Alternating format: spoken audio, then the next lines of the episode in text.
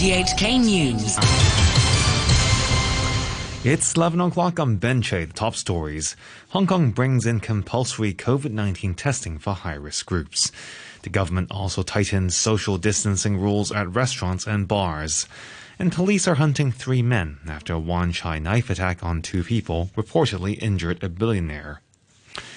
People who refuse a compulsory COVID 19 test will face the threat of up to six months in prison and a maximum fine of $25,000 under new rules that will take effect from tomorrow. The Secretary for Health, Sophia Chan, says compulsory testing will cover people who live or work around the source of an outbreak, those with symptoms, and anyone coming to the end of a compulsory quarantine period. If they refuse a test, they'll be fined $2,000 and given an order to take one. Refusing the order would result in prosecution and a possible jail sentence. Professor Chan said action was needed to stop a fourth wave of coronavirus cases. The, the signs are worrying uh, in terms of looking at all the cases, and we have to do whatever we can uh, in terms of our epidemic control measures to prevent the fourth wave from coming or from uh, from from uh, a big outbreak, uh, you know, from the fourth wave. I think you know that is uh, really very very important. The government also wants hotels to accept no more than four guests to a room unless they are in the same family, and they'll have to register all those staying. People undergoing quarantine after arriving in the SAR will not be allowed to receive visitors, and they should be on different floors to regular guests. Professor Chan says the move follows reports of people staging parties in hotel rooms to get around a ban on gatherings elsewhere. You know, this is in response to the recent uh, staycation cases. Um, and so, therefore, we have been uh, putting in place a number of measures. Um, for example, the number of uh, people um, in a room, uh, uh, and also uh, without visitation during quarantine period. So, all these are measures, are tightening measures, so that we can try our best to prevent um, a, a, big outbreak, you know, from uh, transmission in the community. The government is also tightening other social distancing rules after three local cases were confirmed today, including one from an unknown source. From Monday, restaurants will be able to seat no more than four people at a table, down from the current six. Bars will only be allowed two people at a table, and there'll be no standing and drinking. They'll have to close at midnight instead of 2 a.m. and will have to cut capacity from 75 to 50 percent. The chairperson of the Bartenders and Mixologists Union, Kat Ho, says many workers will have to take unpaid leave. She said the two hours between midnight and 2 a.m. usually bring in a lot of customers. The customer flow is better if bars can open till 2 a.m., as people will have their dinner earlier and come into the bars afterwards, according to what I have heard from some bartenders. Groups such as aircrew will no longer be exempt from waiting for test results before leaving the airport.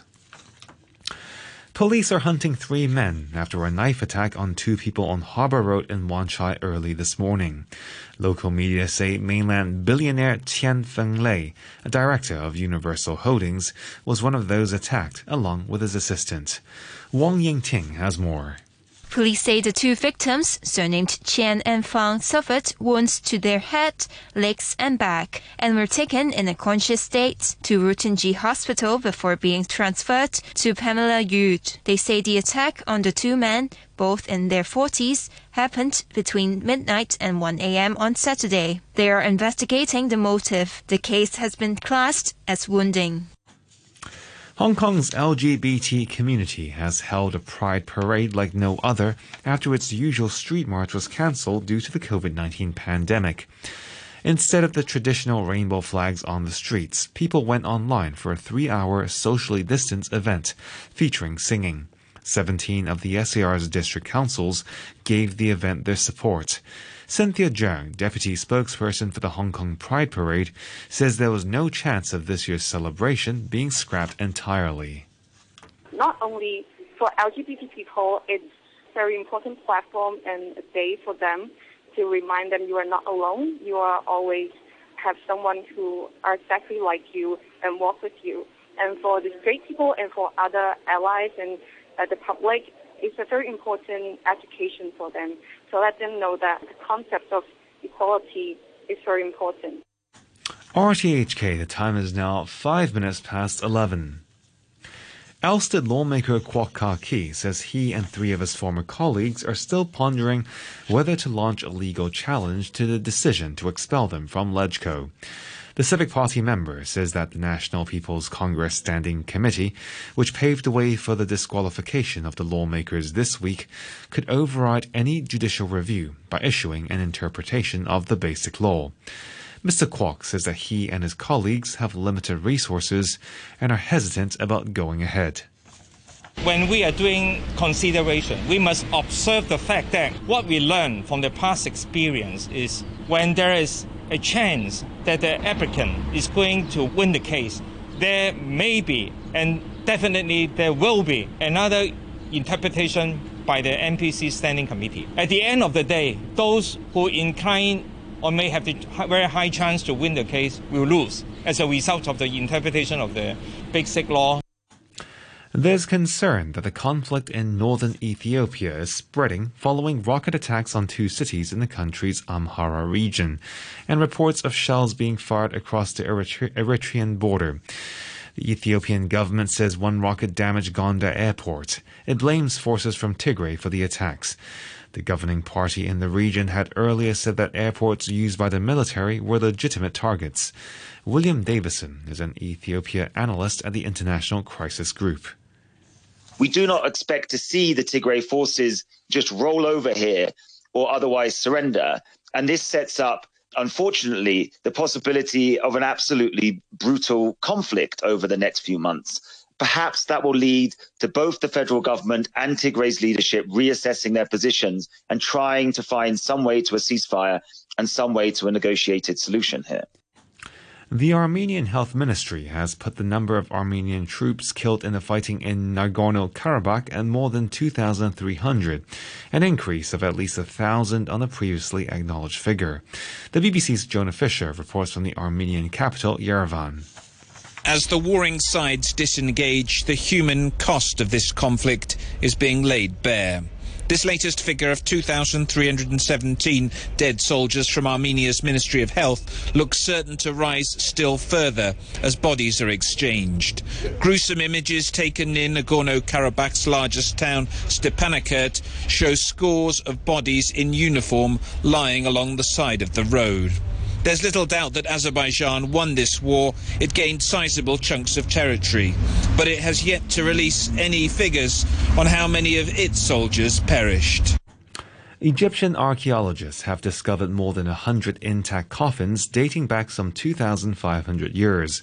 They were found in deep shafts in the ancient burial site at Saqqara, south of Cairo.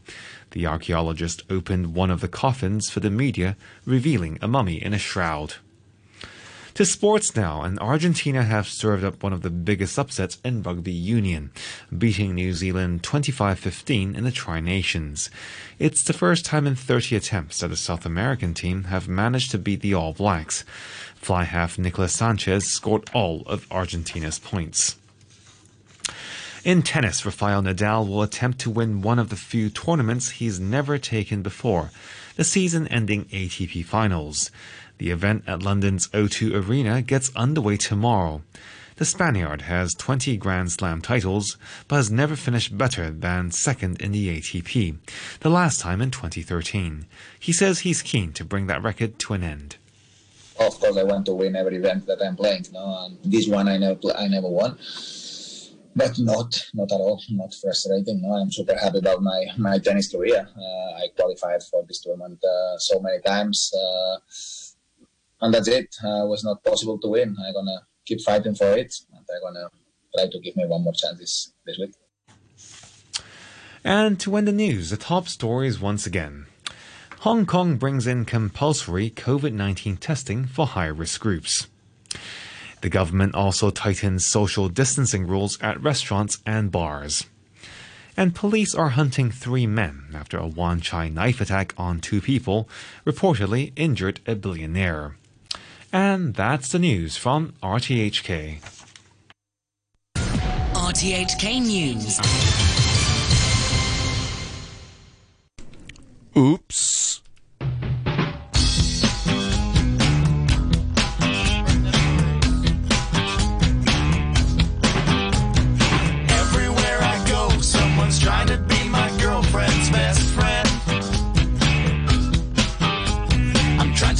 up, relax, but I'm playing castanets with my